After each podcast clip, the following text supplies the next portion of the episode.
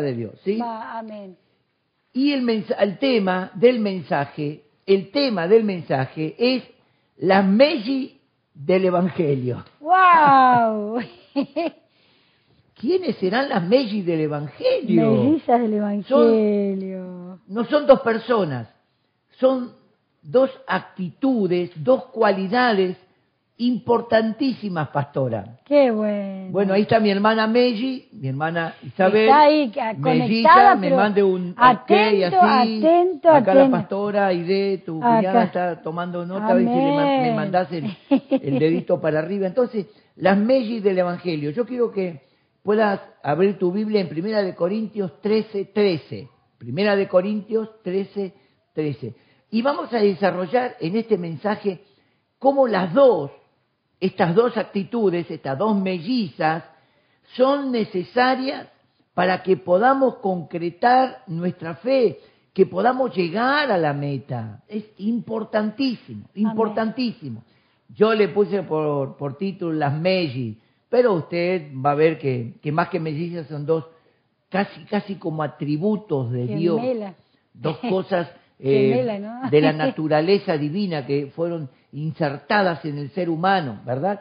Y dice Primera de Corintios capítulo 13, versículo 13, y ahora permanecen la fe y la esperanza Amén.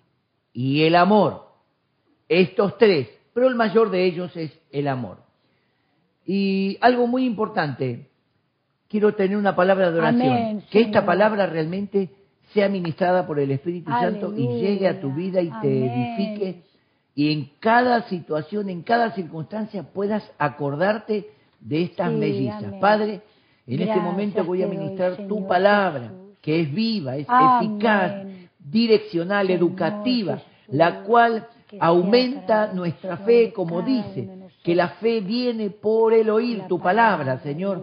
Quiero que tú estés abriendo el entendimiento y estés formando en el corazón y en la mente de cada uno un espíritu aceptable a la palabra, un espíritu de amor, amo, un espíritu de recepción a esta palabra que tú vas a estar ministrándonos en esta noche y a través de esta palabra, a través de tu Espíritu Santo, bendigo a cada uno de los que estén allí, Señor, del otro lado, recibiendo tanto la imagen como la voz. Y declaro que mientras estemos predicando. Dios estará haciendo el milagro en tu vida, sanando, restaurando, trayendo sobre tu vida lo que necesites. Oramos en el nombre de Jesús. Amén. Amén. Amén. Amén. Y acá yo puse la fe y la esperanza. El amor es el padre de ellas dos. ¿verdad? Dicen que ahora permanecen la fe y la esperanza y el amor, pero el mayor de ellos es el amor. ¿Por qué? Porque un día en la eternidad la fe ya no va a tener sentido. La esperanza tampoco. ¿Por qué? Porque ya vamos a estar cara a cara con Jesús. Le veremos, oiremos su voz, veremos su rostro y, y mi, mi gloria va a ser poder, poder tocarlo. Amén. Y yo creo que en algún momento de la eternidad, como va a haber tantos millones Aleluya. y millones y millones de cristianos, en un momento de la eternidad yo me voy a acercar y voy a decir, Señor, déjame abrazarte, por favor, ¿verdad? Pero ahora permanecen la fe La y la esperanza. Amén. estas dos mellizas. Pero qué, qué importante, hermano, yo digo, qué importante es permanecer y eh, ser parte de una familia, una familia en Dios, Gloria a Dios. una familia que tiene estas virtudes. Podemos hablar de una familia biológica, como estoy hablando de la familia espiritual. Amén. Usted sabe que hay muchos credos, muchas creencias, muchos estilos de dioses y muchas religiones en el mundo, pero hay una sola familia eterna, verdadera, es la familia de Dios. Gloria y Cristo Dios. vino a formar esa familia, Qué a unirla hermoso. en Él. Qué hermoso. Y estas dos mellizas, la fe y la esperanza, ¿verdad? Estas dos mellizas nos conducen en este camino. Las dos son necesarias para poder transitar Amén. este camino de gloria, este camino de pruebas, camino de luchas, de dificultades, como una canción que cantábamos hace mucho, hay un camino de luchas y de pruebas, ¿verdad? en frecuencia en, debemos transitarlo. Asciende y asciende de continuo hasta llegar a la cumbre del Calvario. Wow. Es un camino de luchas y de pruebas. Es un camino de esfuerzo. Es un camino de dolor muchas Sí. veces. ¿En qué sentido dolor? No hablo de la, de la enfermedad y de esa cosa. Dolor porque en un momento hasta los tuyos te desprecian. Sí. Tenías amigos eh, antes de estar en Cristo, tenías amigos. Cuando entraste a la fe, esos amigos comienzan a correrse. Y, vos te sentís, pero qué, ¿qué hice de malo? Yo, por ejemplo, cuando estaba sin Cristo, me acuerdo, eh, era, oh, era un loco en la vida, un loco. Vivía peleando, pateando gente, pateando cosas, blasfemo, injuriador, y todo estaba bien para la gente. Qué tremendo. Cuando ¿eh? Cristo cambió mi vida y me dieron con la Biblia y cambió mi lenguaje y en vez de insultar, yo decía, Dios te bendiga, Dios te bendiga, qué hermoso día, ¿no? Dios lo bendiga. Venían y le preguntaban a mi mamá, ¿qué le pasó a Dani? Ay, no sé, dice mi mamá, se metió en la iglesia y bueno, así está. Ay, Dios. La vieja, en vez de decir gracias a Dios, decía no sé qué le pasa. Porque hasta en casa, en casa, era al principio fue difícil entender. Eh, qué- Mi hermano, mis hermanos me decían, pero escúchame, ¿qué te pasó? ¿Pero por qué? ¿Pero qué pasó? ¿Qué sucedió? Y la fe y la esperanza a través del tiempo, a través del tiempo, hicieron que toda la familia, viendo mi fruto, toda la familia aceptara a Cristo Una co- bendición. Por eso, qué importante estas dos mellizas. Escuche, Gálatas capítulo 5, versículo 5 dice, pues nosotros por el Espíritu aguardamos por fe la esperanza de la justicia. ¿Ve? Fe y esperanza. Fe y esperanza. Esperanza, fe. Fe, esperanza. Son dos, dos condiciones, dos atributos, dos cosas muy necesarias. Eh, la fe necesita de la esperanza. Amén. Y la esperanza tiene que ser depositada en algo. Entonces, para que la esperanza pueda llevar adelante nuestra vida, tiene que haber una fe en Cristo. Nuestra fe en Cristo, nosotros podemos creer en Dios, como tanta gente, ah, yo creo en Dios, yo tengo mi religión, yo creo a mi manera. No, no, no, no. Cuando nosotros creemos en Cristo, inmediatamente necesitamos la esperanza, la esperanza de Dios, Dios. Ahora vamos a ver la importancia de la fe y de la esperanza. Dice, hay personas que tienen fe, pero no tienen esperanza. Mm. Ah. Y se debilitan y no, no, no alcanzan a esperar la promesa, no alcanzan a, a cumplir lo- los requisitos, porque en el camino de Dios, pastora, vos lo sabés, Sí. eh, hermano eh, y amigo, quiero decirte, en el camino de Dios hay requisitos. Sí. Es como cuando vos entras en un deporte. No entras al deporte, vas cuando querés, haces la que te parece, vas, no entrenás, entrenás de vez en cuando. No, no, no, no, no.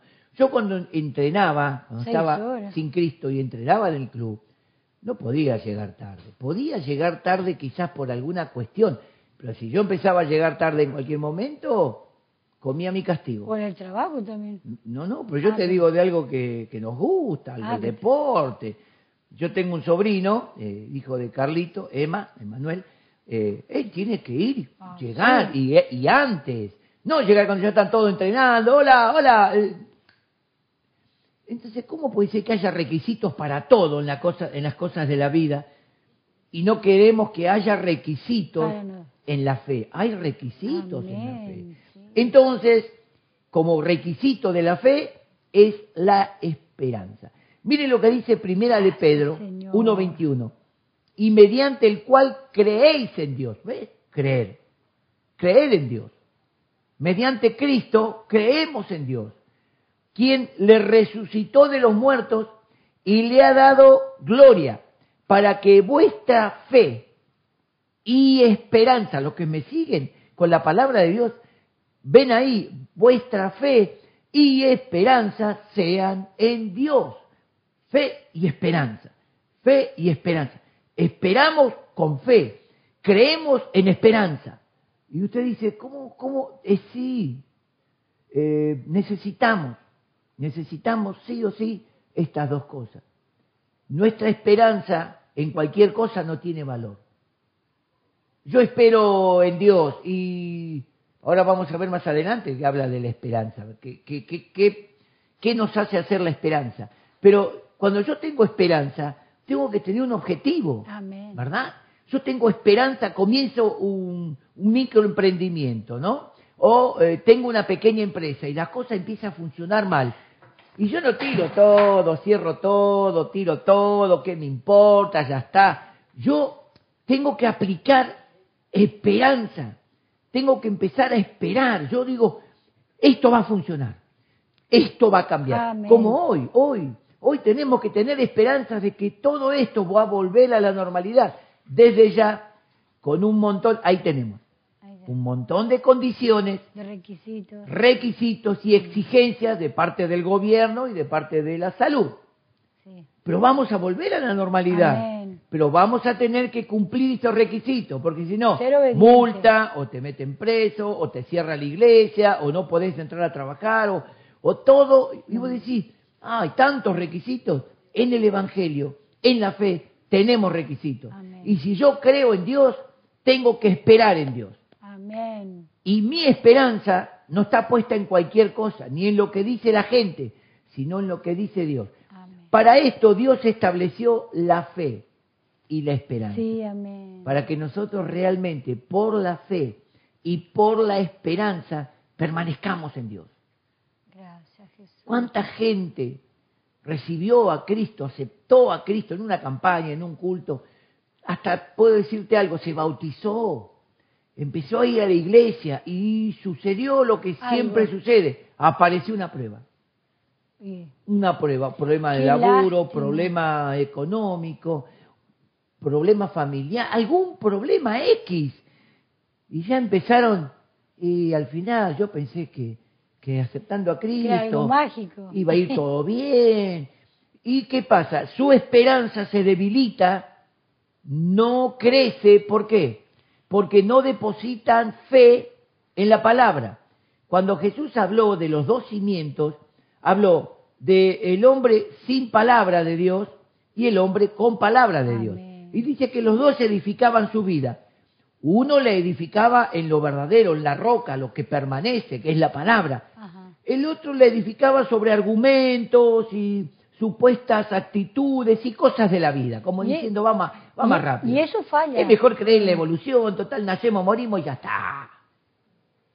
Sí, pero eh, ¿vos estás seguro que después de morir ya está?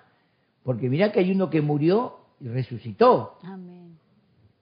Si nadie hubiese vuelto de la muerte, entonces, bueno, nuestra esperanza no tiene sentido. Pero la Biblia dice que Cristo murió y resucitó y ascendió a los cielos. Amén. Entonces quiere decir que nuestra esperanza en esa fe es verdadera.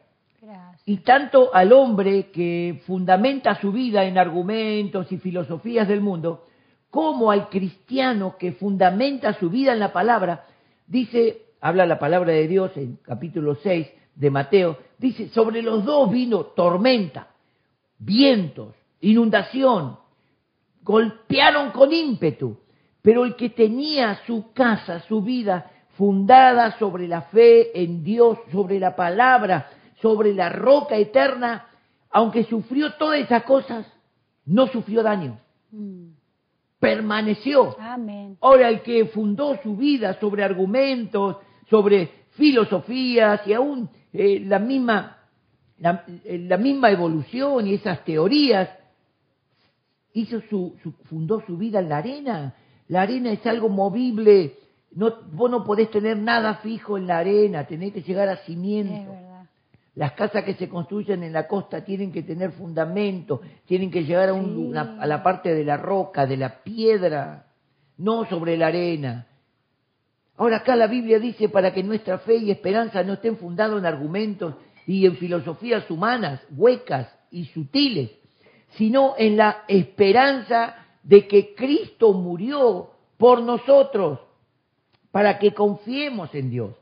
La fe de Dios tiene como accionar la obra de Cristo. Escuchen, Mm.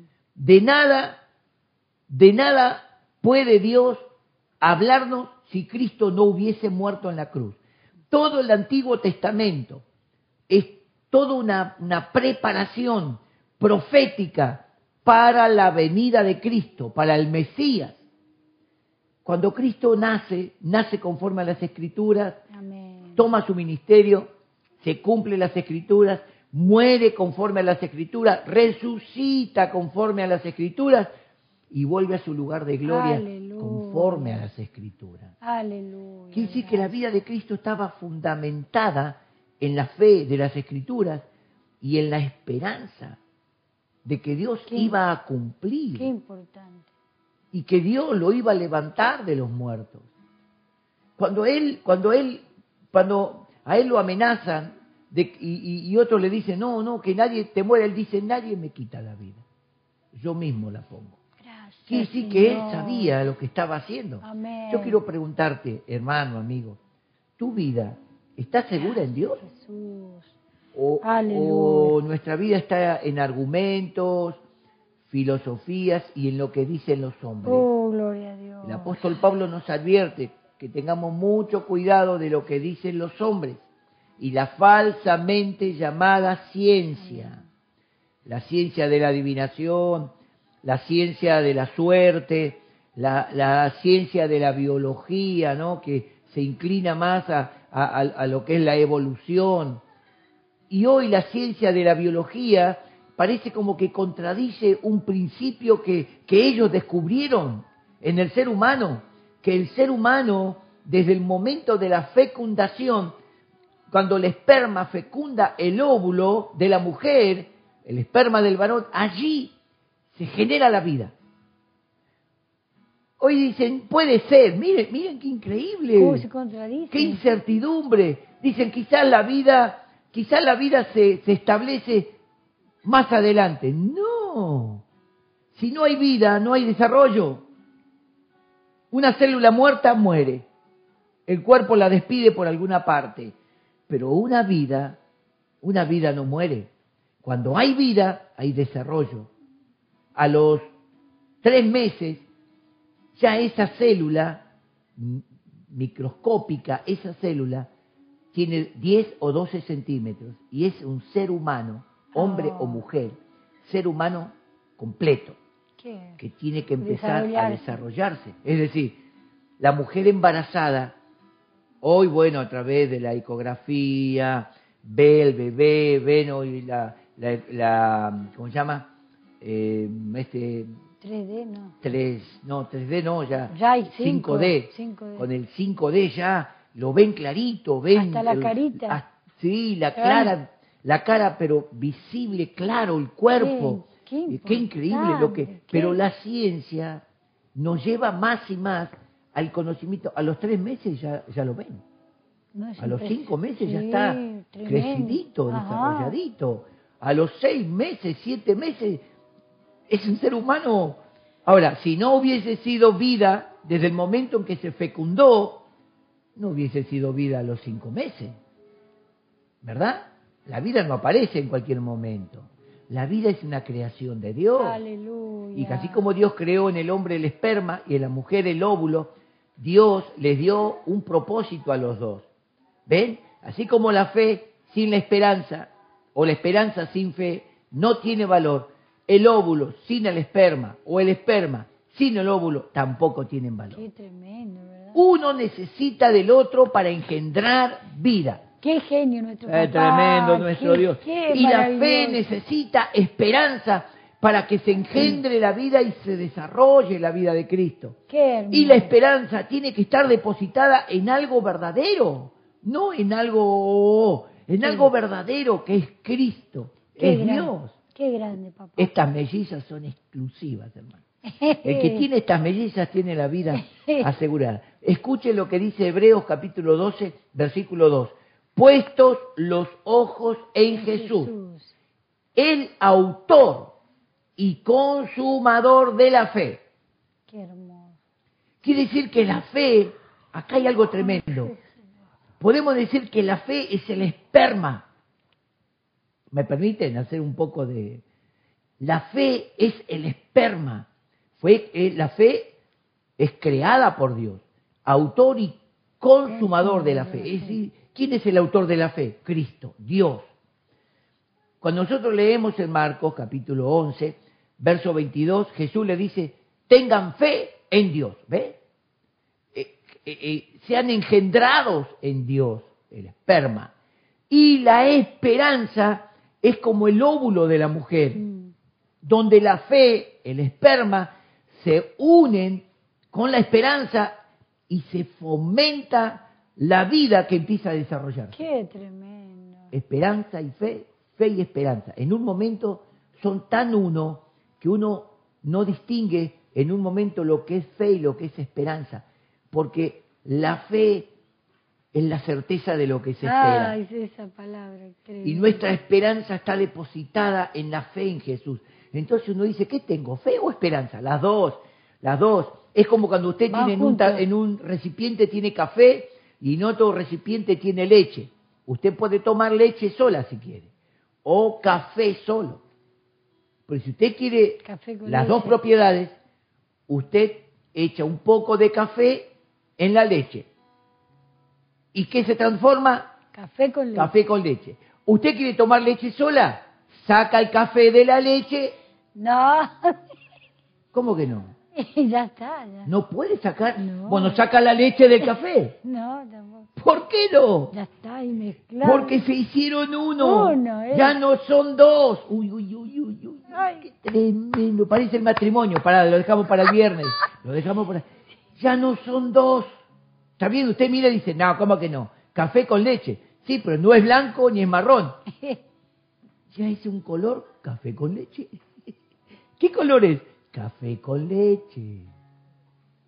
Qué. Cuando la fe se une a la esperanza y la esperanza se apoya en la fe, ya no hay dos cosas, ya es una. Una. Nuestra fe espera en las promesas de Dios Amén. y la esperanza en Dios se fortalece por la fe en la palabra. Gracias. Y uno y otro sostienen este maravilloso evangelio. Estas dos mellizas son fundamentales para que el evangelio, la, la buena noticia y nuestra vida eterna pueda concretarse. Amén. Ahora miren lo que dice más adelante. La fe es sostenida por la esperanza. Romanos 8, 20 y 24 dice, porque la creación fue sujetada a vanidad, escuche, no por su propia voluntad, sino por causa del que la sujetó en esperanza. Cuando Adán y Eva desobedecieron a Dios, ¿usted piensa que Dios no los podría de- destruir? Piense. Dios dice, todo, toda vida me pertenece, todo espíritu, toda alma es mía. Mío es el hombre, mía es la mujer, mía es toda carne, dice Dios. Mm. Dios no podría destruirlos. Y crear otro Adán y Eva.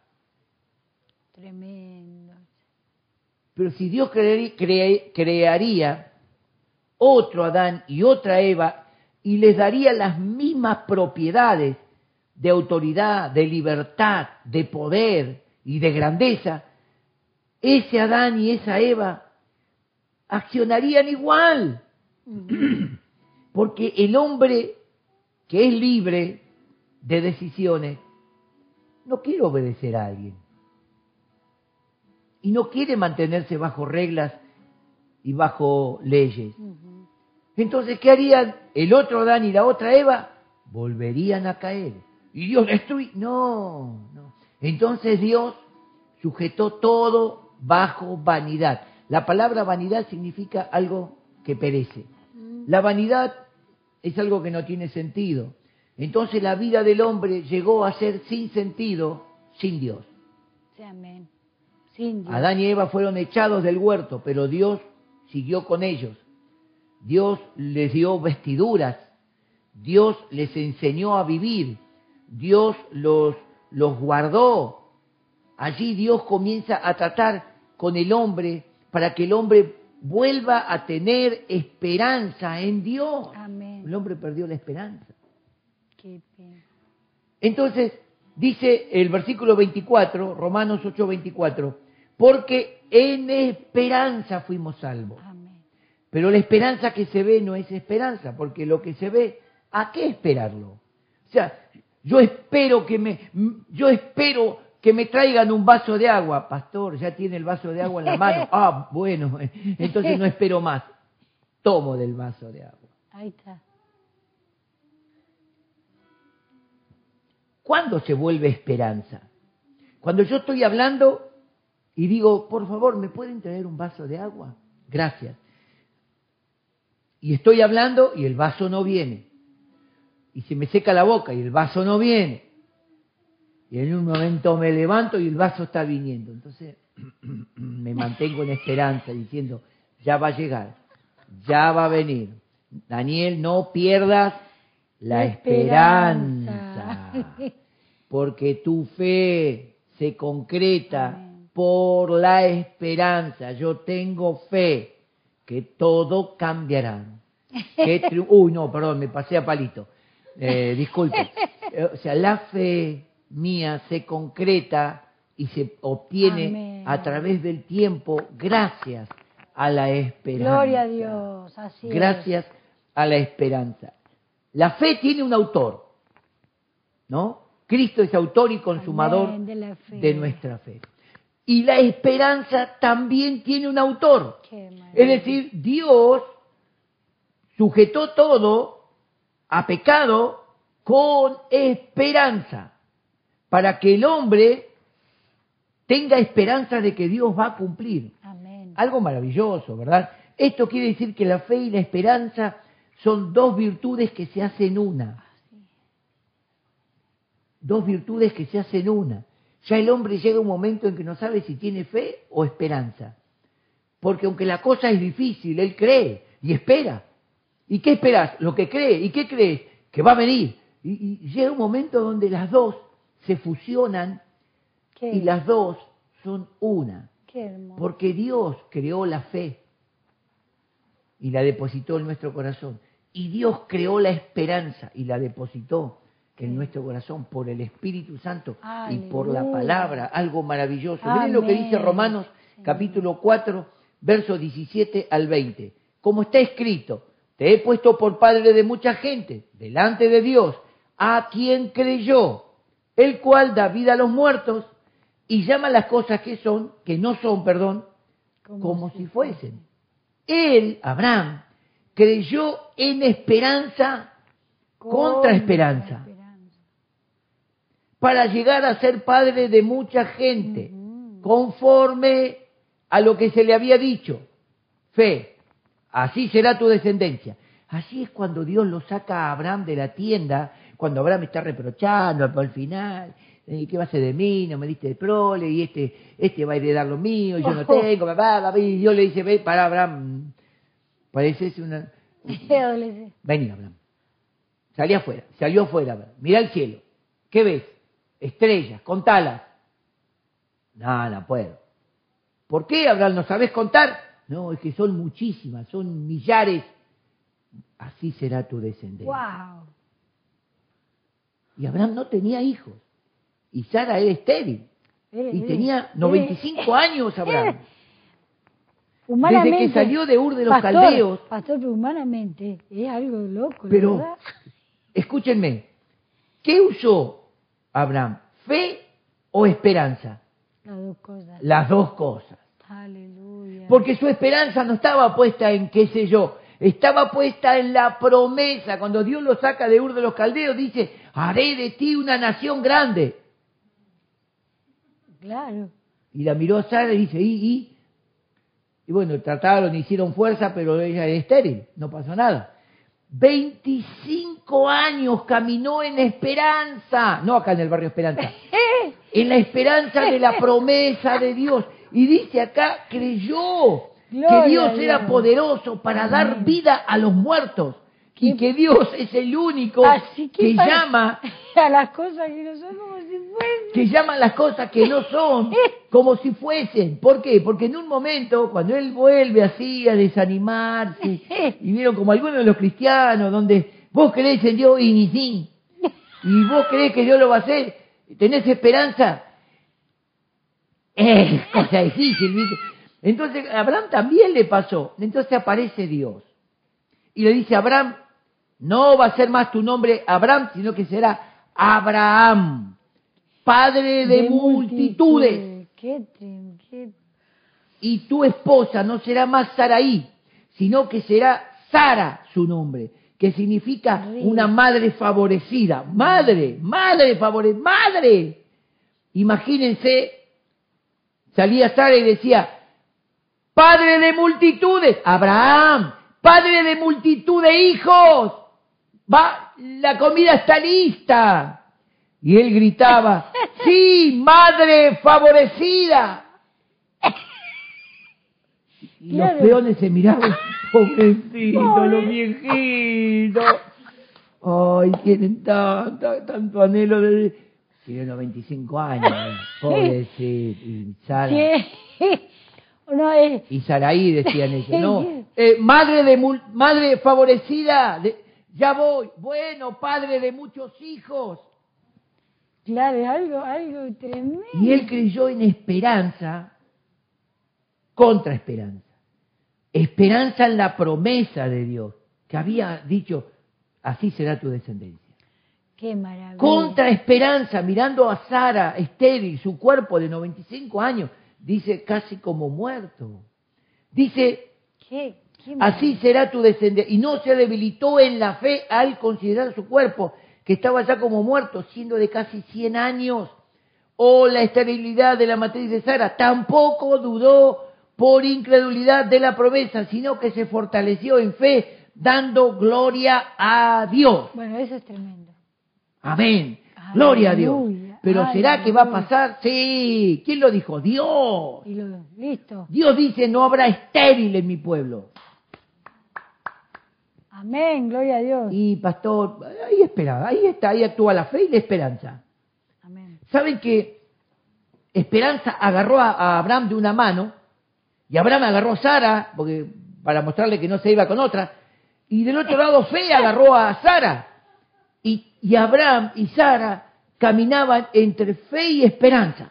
Fe. Las mellizas Ay, qué los llevaban de la mano a, a Abraham y a Sara, y los dos caminaban de la mano, y en esperanza y en fe se gritaban, ¿qué hacéis, padre de multitudes? Oh, madre, madre muy favorecida, sí, padre de multitudes, de hijos, y los todos decían, Ay. "Ay, los viejitos tan es que- tiernos.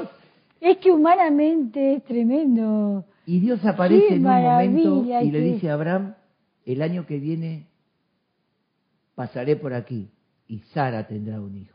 Qué maravilla. conforme a la promesa. Gloria a Dios. Su fe y esperanza no se avergonzaron. No lo avergonzaron.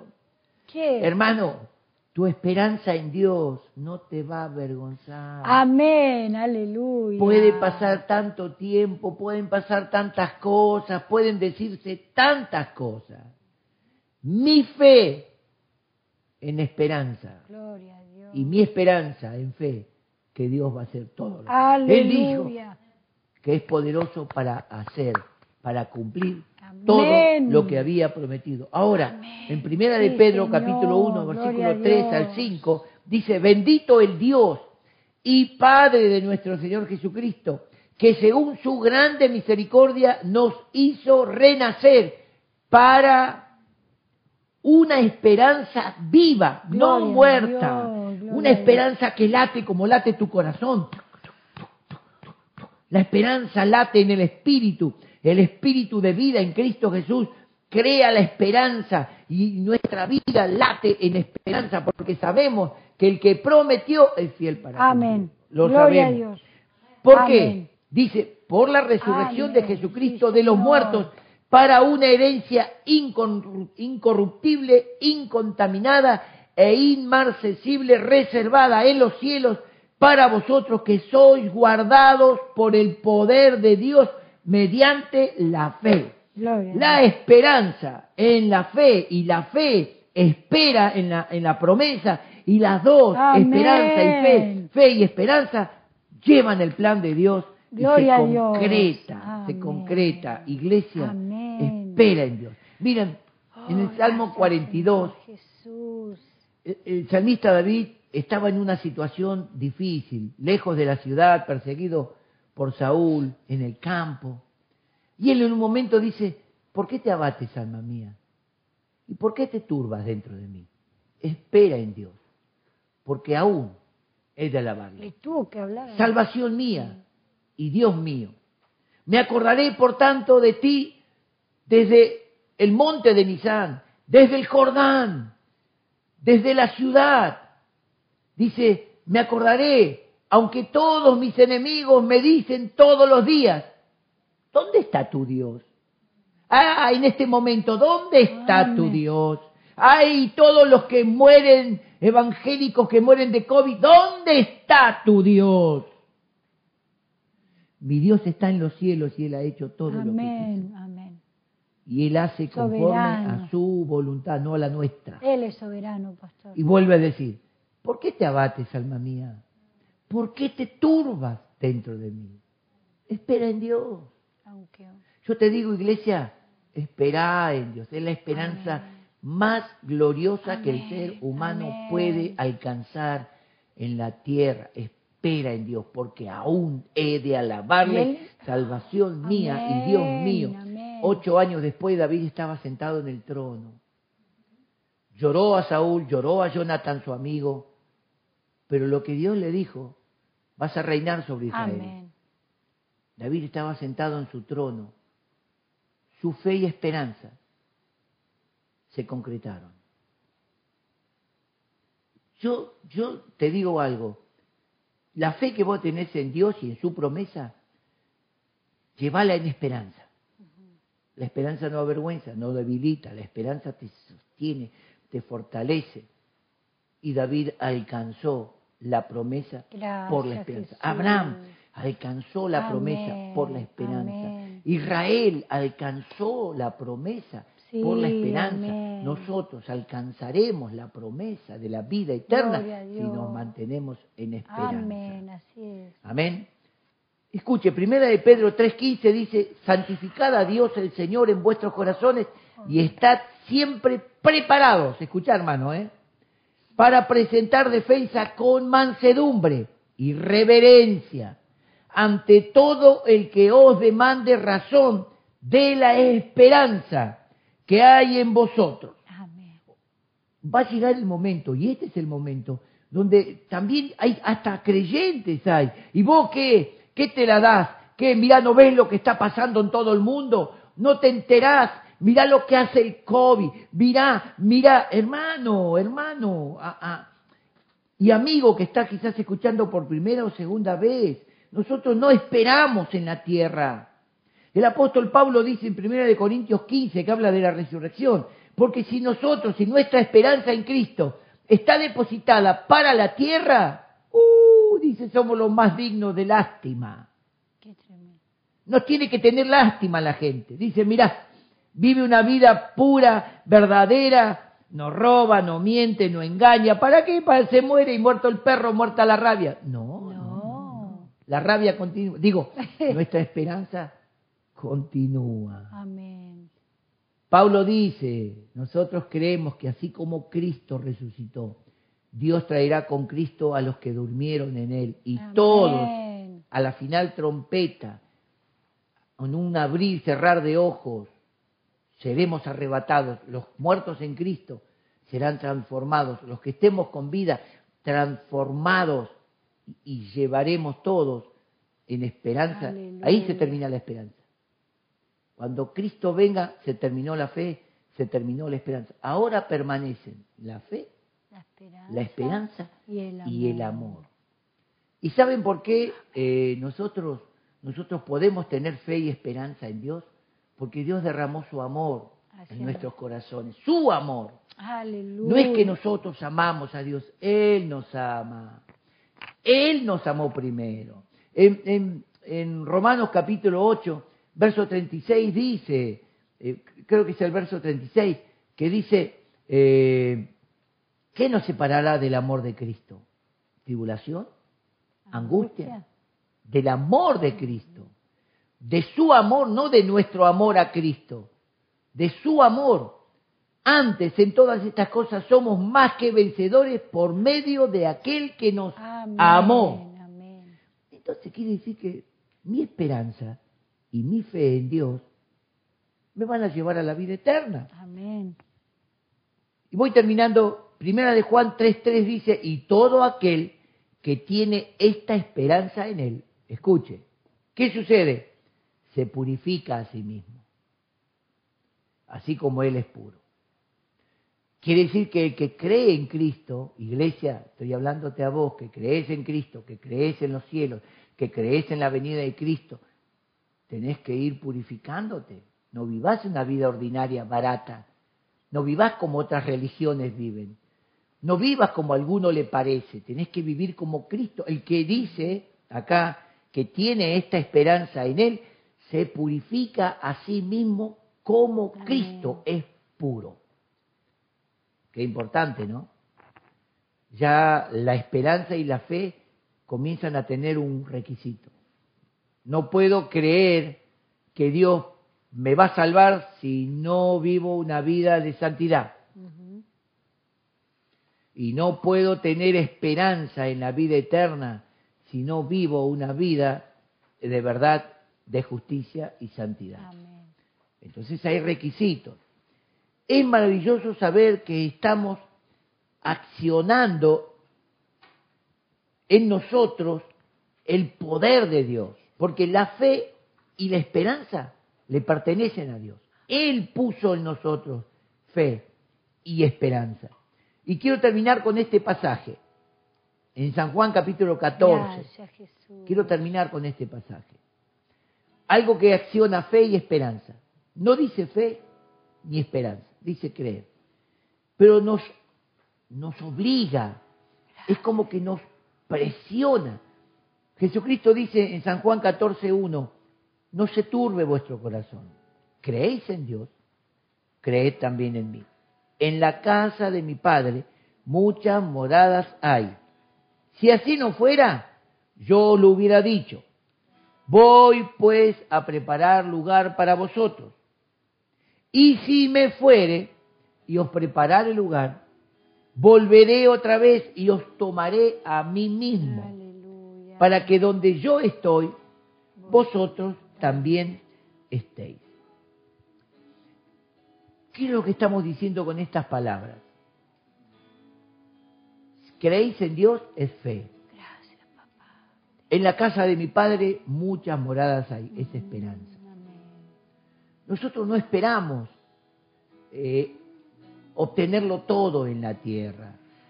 Iglesia, cada uno de los que estamos ahí, hasta el más grande de los apóstoles que pueda aparecer, yo creo que hasta el más grande de los apóstoles que quiere vivir agradando a Dios, como dice la Biblia, todo aquel que quiera vivir píamente, que quiera vivir en una forma santa, sufrirá persecución. Todos vamos a ser perseguidos. Y hoy la persecución quizás no sea una tropa militar, te meten en la cárcel o te matan. Hoy la gran persecución viene por la conducta moral que viene sobre este mundo y que la iglesia va a tener que pararse como un estandarte de la verdad, de la fe, de la moral, de la justicia, de la santidad. Y la iglesia va a ser muy confrontada con esto. Y los cobardes e incrédulos se van a correr los cobardes e incrédulos que no tienen esperanza son los que van a aceptar los principios de este mundo. Pero todo aquel que tiene esta esperanza en sí mismo se purifica a sí mismo, como Jesús es puro. Así que hermanos, qué importante, vos y yo tenemos que perseverar, pase lo que pase, vos y yo tenemos que permanecer. Ahora permanecen la fe la esperanza y el amor, la fe y la esperanza, hasta aquel gran día. Que nada te haga perder la esperanza. Nada, nada. Dios le dijo a David, caerán a tu lado mil y diez mil a tu diestra. ¿Por qué se lo dijo? Para que no pierda la esperanza. Gracias, Señor. Qué maravilloso. Qué importante, Jesús dijo, voy a preparar lugar y si voy, volveré. ¿Para Oh, qué dijo Jesús eso? Gracias. Para que no perdamos nuestra esperanza, que tiene, dice Amén. Hebreos, tiene grande galardón. Gracias. Porque prácticamente todos los que esperaron en Dios en el Antiguo Testamento. Esperaron en Dios en fe, pero esperaron en Dios, obtuvieron Amén. la promesa. Quiero orar por vos. Amén. Si hay alguno que quizás en este momento eh, perdió la fe o flasqueó en la fe y sin fe no hay nada que esperar, ¿verdad? Quiero orar por vos para que vuelvas a la fe, que vuelvas al principio de Dios y que a esa, a esa fe en lo que Dios dice Amén. la empeces a sostener con la esperanza, la esperanza gloriosa Amén. en Cristo Jesús. Amén. Toma la mano de tu cónyuge, tu familia, ahí. Si hay novios, tómense de las manos, los hijos. Padre, en el nombre de Jesús. Sí, mi Dios. Yo te doy gracias. Señor, tú nos has dado, puedo decir, estas mellizas. Estas dos actitudes del Espíritu, fe y esperanza. Señor, las dos son necesarias para que nuestra vida pueda culminar y perseverando hasta el fin, Oh, Dios. obtengamos la vida eterna y la salvación. Yo bendigo la iglesia, yo bendigo a cada hermano y hermana, yo bendigo a cada uno que ha escuchado esta palabra. Oro por aquellos que quizás se estaban debilitando en fe, porque estaban perdiendo la esperanza, estaban perdiendo de vista la esperanza. Oro por ellos, papá. Que tu palabra, que produce, que genera fe, porque Cristo Jesús es el autor de la fe y el consumador, el que concreta la fe. Que esa fe que ellos tienen, aunque sea pequeña, ellos puedan ponerla en la tierra, en esperanza, regarla con esperanza, regarla con esperanza. Y esa fe comience a germinar y a germinar y a crecer, que realmente se robustezca como un árbol. Yo bendigo a cada uno de los que ha estado escuchando y declaro sobre ti, iglesia, sobre ti, varón, mujer, joven, jovencita, niño, niña. Declaro sobre ti, abuelo, abuela, Amén. Que esa fe y esperanza que tú tienes no te va a avergonzar, sino que Dios va a concretar es- en esa esperanza lo que tú crees que Él va a hacer. Jesús le dijo a muchas personas, ¿qué quieres que te haga? ¿Qué quieres? Recíbelo. Entonces el Señor te da esperanza en esta noche, que esa fe se va a concretar. Yo te bendigo, iglesia. Yo te bendigo con la bendición del Gracias, Señor. Y declaro que tu fe y esperanza puestas en Cristo Jesús van a Amén. la obra y vas a recibir el milagro. En el nombre de Jesús. oro. Amén. Amén. Pastor, Amén. quería, quería hacer un- una aclaración. Hoy recibimos la noticia, la triste noticia. Sabemos que está descansando con el Señor nuestro querido pastor José María Silvestri. Eh, partió con el Señor. Eh, pedimos que, para que Dios pueda consolar a su esposa, una familia preciosa. Eh, ellos estaban como, él estaba como presidente de, la, de Canal Luz, muchos, muchos habrán visto. ¿Por qué aclaro? Porque en estos días como que hemos recibido noticia que ya el pastor había partido, no. Este día él se fue a la morada celestial, ¿verdad? Con su Padre Celestial. Pero vamos a, a- a orar junto con ustedes por, por la familia. La verdad que, bueno, hoy el hijo mandó eh, esta noticia y realmente agradeciendo por las horas, porque todos estaban orando por su padre, pero que él ya está descansando. Y qué lindo que su hijo, bueno, la familia tiene esa esperanza. Amén. Que ellos, esperanza. eh, que ellos saben que, que su padre, que volver en el cielo y que ellos lo van a volver a ver. Así que en esta, en esta noche, ¿qué te parece si me, nos acompaña y vamos a estar orando por la, por la esposa? Sí. Oremos por la familia. Por la familia. Y quiero decir a todos los que quieran acoplarse, de 23 a 24, o sea, de las 11 de la noche hasta las 12, 15, 20 minutos que puedas dedicar a orar. Que nos acompañen. llama a tu líder. Hemos pasado a los líderes una lista de cinco puntos importantes los, por los cuales estamos orando, ¿verdad? Estamos orando por la familia pastoral principalmente. Orar por la familia pastoral y orar también por tu familia. También que estemos orando por el gobierno, que Dios realmente actúe, que Dios actúe, Dios es poderoso. Amén. Oramos para que se pueda liberar todo este tiempo y podamos volver a nuestros templos, a nuestros salones de reunión, que Dios eh, realmente se mueva. Y uno de los puntos importantes para orar es que toda la iglesia, desde los pastores o las autoridades de la iglesia hasta el último miembro, seamos renovados llenos del Espíritu Santo, que el Espíritu Santo se mueva en nosotros y actúe en nosotros y podamos cada uno ser un mensajero de la palabra y ser un productor de prueba. Es decir, que tú vayas y ores por una persona y declares la palabra en fe, declares el milagro, la sanidad, que puedas predicar. Que el Espíritu Santo se manifieste y en este tiempo que el Espíritu Santo renueve a la iglesia en una forma poderosa y sobrenatural.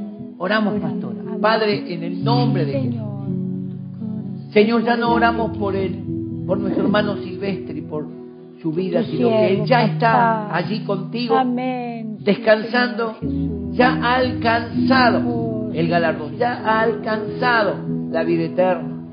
Pero si oramos por su esposa, por sus hijos, por la congregación, por tantos hermanos que los lo amábamos a ese pastor que recibimos tantas bendiciones. Amén, sí, Señor. Señor, oramos para que esa congregación y ese canal de, televisión siga siendo sostenido por ti a través de aquellos discípulos que Él dejó. Amén, sí, Señor. Hombres y mujeres que Él formó en la vida.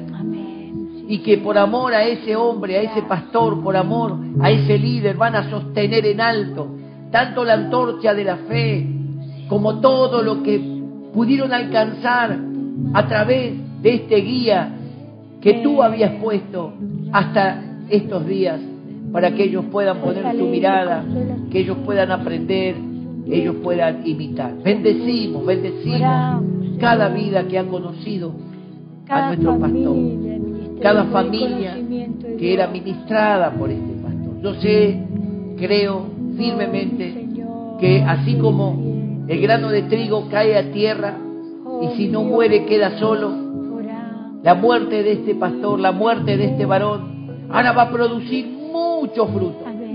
Hombres y mujeres se van a levantar bajo esa disciplina, bajo esa fe, esa conducta y esperanza, y la obra va a ser más grande. Tú lo has dicho, Señor. Lleva mucho fruto. Gracias te damos en el nombre de Jesús. Gracias, Jesús. Amén.